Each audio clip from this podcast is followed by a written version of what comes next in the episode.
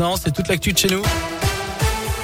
Et à la une de l'actu à saint le jardin d'Éden se dévoile petit à petit. C'est désormais un espace vide de tout bâtiment que l'on peut voir à 20 mètres de la place de l'hôtel de ville. Le cinéma L'Éden en friche depuis 2003 a été entièrement rasé pour cet espace libre de 2000 mètres carrés, soit l'équivalent environ de la place d'Orient. La ville a décidé de mettre à contribution les habitants du quartier. Depuis presque un an, quatre réunions publiques et 250 propositions ont permis de dessiner les contours de ce qui sera un espace vert en plein cœur de ville. Les précisions de Jean-Pierre Berger, adjoint à l'urbanisme. On a énormément d'idées effectivement qui nous sont données par les habitants. Tous nous ont dit il nous faut un endroit où on puisse se poser, se reposer, être cool, nous rappeler un petit peu l'histoire de l'Éden et du cinéma. Pourquoi pas faire des concerts de temps en temps? Bon voilà. Par contre, le milieu effectivement, c'est du vert, du végétal, des petits arbustes, puis des commerces. Bah ça sera des commerces traversants, c'est-à-dire qu'on aura une façade rue Louis Braille et puis à l'intérieur du jardin, on pourra faire des terrasses, des choses comme ça. Voilà. Et puis en termes au moment du réchauffement climatique, un îlot de fraîcheur en cœur de ville c'est pas du superflu. Hein.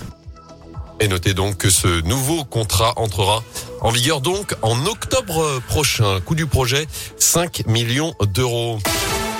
Dans l'actu également, cet appel à témoins lancé par la gendarmerie de la Loire en cause la disparition inquiétante d'un homme de 90 ans sur la commune de Saint-Romain-en-Jarret. N'a plus donné signe de vie depuis jeudi dernier, selon les enquêteurs. Il s'agit d'une personne de petite taille, de forte corpulence. Si vous avez la moindre info à ce sujet, contactez la gendarmerie de Saint-Paul-en-Jarret ou composez le 17. Bonne nouvelle, le prix de l'eau va baisser. Dans une dizaine de communes de Saint-Étienne Métropole, à ah. partir du 1er octobre, un nouveau contrat concernant la production et la distribution d'eau potable entrera en vigueur pour 118 000 abonnés, ceux qui habitent Saint-Étienne et 12 autres communes avoisinantes. Exit donc Suez et désormais le groupe SOR qui en sera le gestionnaire. Un nouveau contrat pour harmoniser les prix d'une commune à l'autre et surtout faire des économies. Dans l'actu également, la situation en Ukraine. 20 000 personnes ont pu être évacuées de la ville de Mariupol, assiégée par les forces russes via un couloir humanitaire. La situation devient critique dans cette ville du sud.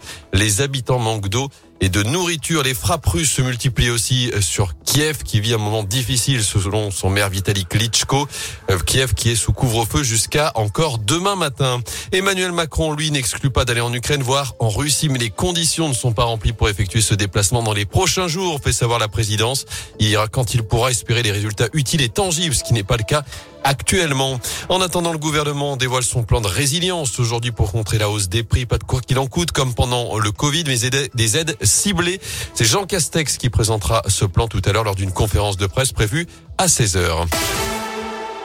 Un mot de sport et de foot. Les huitièmes de finale retour de la Ligue des Champions et Lille va être condamné à l'exploit ce soir. Réception de Chelsea à 21h. Au match aller, les nordistes s'étaient euh, inclinés 2 buts à 0 en Angleterre. Noté hier l'Atlético Madrid qui s'est qualifié pour les quarts de finale après sa victoire à Manchester United 1-0. Ça passe aussi pour Benfica qui a sorti l'Ajax Amsterdam. Victoire 1-0 là aussi. Et puis on suivra la nuit prochaine Gaël Monfils en huitième de finale du Masters 1000 d'Indian Wells. Il sera opposé au jeune espagnol Carlos Alcaraz Alcaraz, également fils de jour après son exploit et sa victoire face au numéro 1 mondial, le russe Daniel Medvedev.